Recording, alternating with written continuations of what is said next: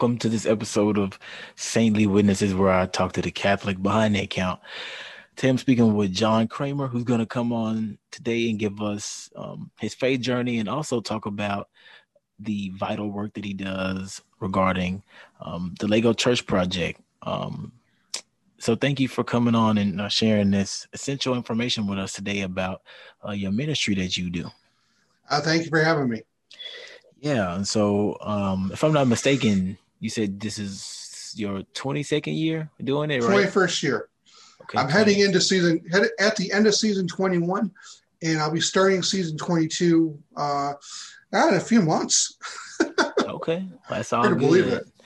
And uh, I'm sure you guys have uh, seen John on um, you know social media. You know he's a pretty popular guy, and uh, this is like his his ministry that he does. So today he's going to give us this this information and give us, you know, the ins and out of why he created it and you know the step by step process that he does in order to create a display. Uh, so let's get started. Um, you're a Catholic, uh, or you you're cradle Catholic? Cradle Catholic, lifelong. So, so tell about your um, cradle Catholic upbringing. Like, how was it growing up, middle years, and led you into you know adult life? Yeah, it's kind of funny. We came from a very traditionalist family. Uh, mass on Sundays, holy days. The family is, was the core and still is the core of who we are. And so growing up, you had that strong sense of what the faith was about. Uh, my parents were active in the church. Uh, they still are. Uh, they currently live in Flushing, Michigan, which is about a stone's throw from here and they're involved with a small little uh, parish community out that way. Uh, so growing up, church was important. The faith was important. We prayed, we talked. Uh, there were many times where we had stuff going on and we prayed together as a family. So that was really the kind of the solid foundation for what I have and what I do.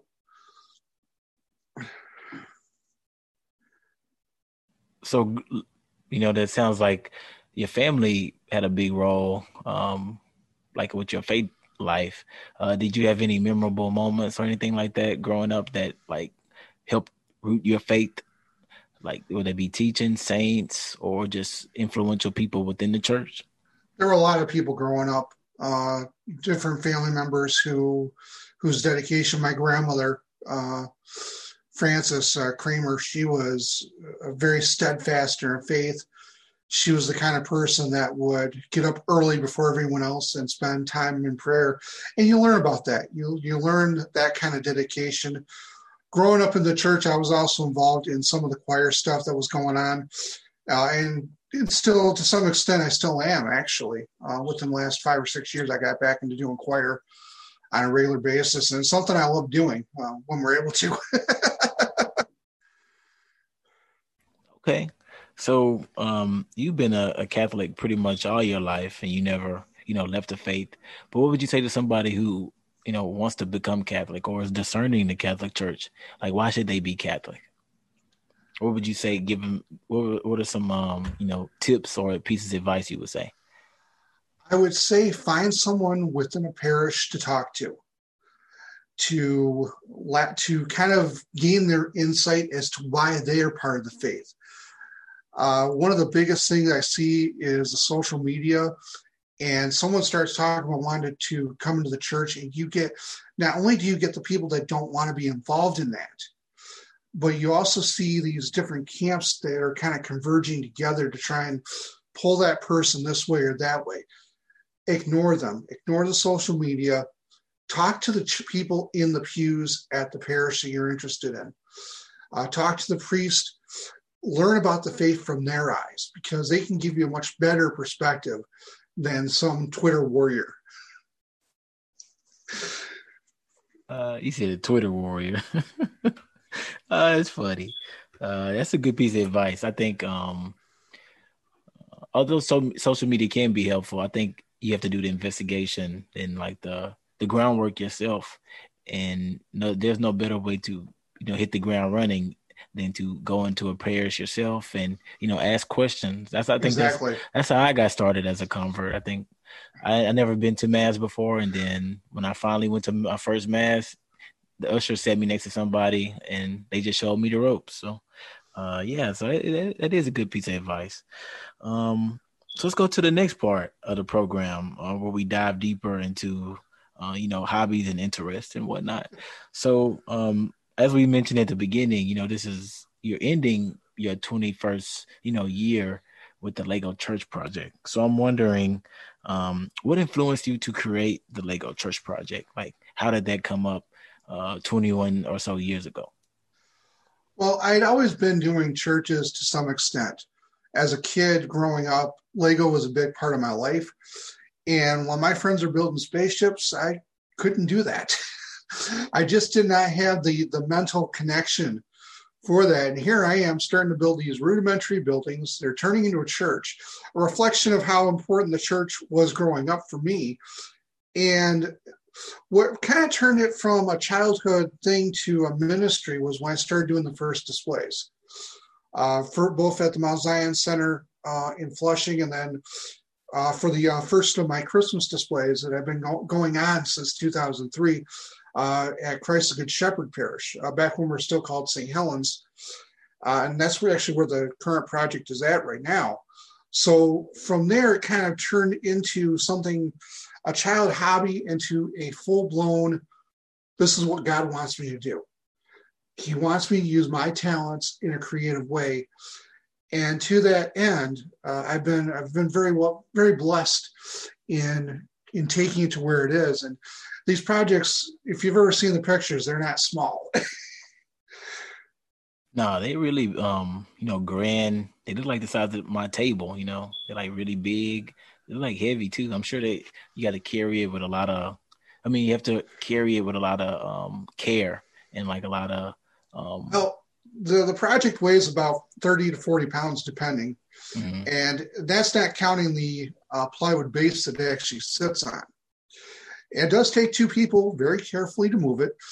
Uh, has to be transported in a small truck or a mid-size SUV. Uh, I think Father Jose over uh, at All Saints in Bay City brought it inside his uh, his uh, SUV, which was kind of interesting to see it be fit in there because it just had just enough room. but yeah, it, it's definitely the dimensions on the current one are like 46 inches long by 20. I'd say 25 inches wide and a height about 23 inches, which is fairly substantial considering that you not only do you have the exterior of the building, but you've also got all the details on the inside. So you've been doing this, you know, going Finn almost started 22 years. Yeah. You know, what are, what are, have been some of the experiences like for you? The fun part is when I sit down with the bricks to try and figure out where things are going to go for the season. I often say that I never know where the build's going to go or what kind of story I'm going to tell until I sit down and actually start figuring things out with the layout. The layout alone can take can take anywhere from a couple hours to a couple days, depending on what's going on. And even then, I'm still working on other sections and I'm still not fully satisfied with how things are going to turn out. so the layout is constantly changing on me, even mid build. But the other part of it too is when I have the chance to share the uh, project with others, both in the photographs on social media, but also when I do my public displays. There, people see it in person. They see they see the physical building and they get drawn to it. And then they look inside and they realize what it is and what kind of an impact it has. Uh, I've seen a lot of people react in very interesting ways to the building. I remember one year I took it to an assisted living place uh, just outside Saginaw, and the seniors just loved it. They were reminiscing about the past, uh, probably triggered a lot of memories that they probably didn't realize that they still had. Uh, just to, but just to see the look in their faces, uh, and you get that healthy mix from the young to the older generations someone gains something from my work, and that means a lot to me. Yeah, that's powerful. Um, so going on to the next question, at the beginning you mentioned about the design process. So tell a little bit about the design process. Like, how do you? What goes into planning and drafting and taking down, you know, the ideal display that you create? Well, what happens is basically I set up with I've got a grid pattern that I use that I've been using for a long time now. It makes things simple in a, in a way that it gives me a foundation to work from. But at the same time, though, you're trying to look ahead to see what you want to do. You look backwards to see what you've already done, see what might be interesting to re explore. And from there, you kind of get an idea as to how things are going to shape up. Now, I can go in with a thousand and one ideas that I want to go and put into the next season. And sometimes they work out, sometimes it doesn't quite go according to plan. And that's the fun part of it because you never know where the story is going to go. You never know. There may be a design choice that that you're not thinking of at the time, but it kind of works out in a way that you wouldn't even expect. And I've certainly had a lot of fun with some of the builds. Uh, season 21 definitely had its interesting challenges. Uh, but at the same time, though, the rewards are worth it because people are loving it. People love what I do, and it's humbling. It truly is humbling to know that you're having a positive impact on someone's life. So during this time, you've highlighted, you know, the reactions of people, um, you know, the feedback that you've received over the years. Uh, what are some key life, or not just some key lessons that you hope people get when they look at your displays? Like, what are some things that you hope people take away from um, your designs? The one thing that I always strive for is letting people know that no matter what challenge they face, God can still use their talents. I have a mild form of cerebral palsy. So I have my own set of challenges with that, from mobility issues to uh, hand-eye coordination, things like that. There, there, there are things that are always in the background. And yet here I am, not able to work for whatever reason. I'm still able to do something very creative and I'm still able to minister to those around me. So of, of hope. Uh, I, I've seen parents whose children have, have got their own challenges. They can look at my work and realize, oh my gosh, my child can actually do something as well. It may not be Lego, but it may be something else. Uh, just one of the fun parts about it. Um, I've, I've been able to inspire other artists uh, not just those with disabilities, but other artists as well. And that always is a lot of fun to see what you're doing and to see how kind of it's like we go back to that impact. I, I think the impact of my work means a lot to me because it gives me hope as well to know that I'm doing the Lord's work. Yeah, it's always good to um, sow a message of you know, perseverance and most importantly, hope. You know, that's that's a, a Christian virtue of hope. Uh, and I think, you know, when people see your life and see the amount of hard work and effort that you put into a display, um, you know, definitely it stresses how important, you know, never giving up and just persevering and despite all that can all all that has happened, you know, it's not the end all be all. Like you can still do great things uh, with the gifts that God has given you. So uh, yeah, that's that's definitely a, a powerful um, a powerful thing to walk away from. So just out of curiosity, and it's like a, a fun question. Um, who is your do you have a favorite saint that you you like? And if so, like what's a life lesson that they that they give you? Or a lesson well, for your faith? The person that I've always been drawn to is Blessed Solanus Casey. Now, I'm not sure how familiar you are with his story, but he was a Capuchin who spent a good number of years in Detroit. Mm. He's got connections, direct connections to both sides of my family. So he was, he had a dedication to the faith and a great sense of wisdom about him. People would come to him asking for advice. But he was also very humble despite his own challenges. And I think one of the things that I've been able to take away from his life is to be humble, to remember that this is not about myself, but this is what God is doing through me. And, that no matter what challenges I'm facing, I can still be of uh, service to God. And I, I think for me, that's a very important part of it. That's very important to to understand. So yeah, so definitely Father Solanus Casey. In fact, I talk about him a lot. Well, you definitely given us some uh, research to do for those who aren't familiar with uh, Blessed Solanus Casey.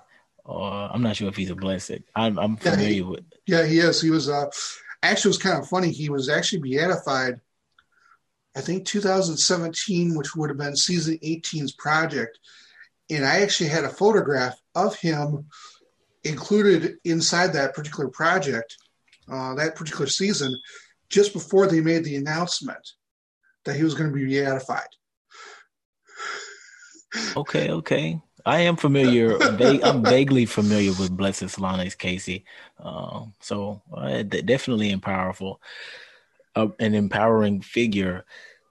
And um, I think you hit it right on the nail. You you said, you know, what the Lord can do through you, and I think, uh, you know, your ministry with the Lego Church Project is something that the Lord is definitely, you know, giving you the gifts and talents and he's definitely working through you to you know show people um you know creative beauty transcendent you know awe inspiring designs and you know just showing them a, a real good example of um, you know god using the gifts that he's given every one of us uh, at the at his best. So it's definitely something we can all uh, you know get from your your story but definitely want to say thank you for coming on today and sharing. Thank this, you for having me. It's great information. Um, and you guys, if you're not following John, you should definitely follow him and, and be sure to um, look at his displays that he he he has. You know, they with Lego, it's so complex, little parts, but he magnificently, you know, creates these grand designs, and so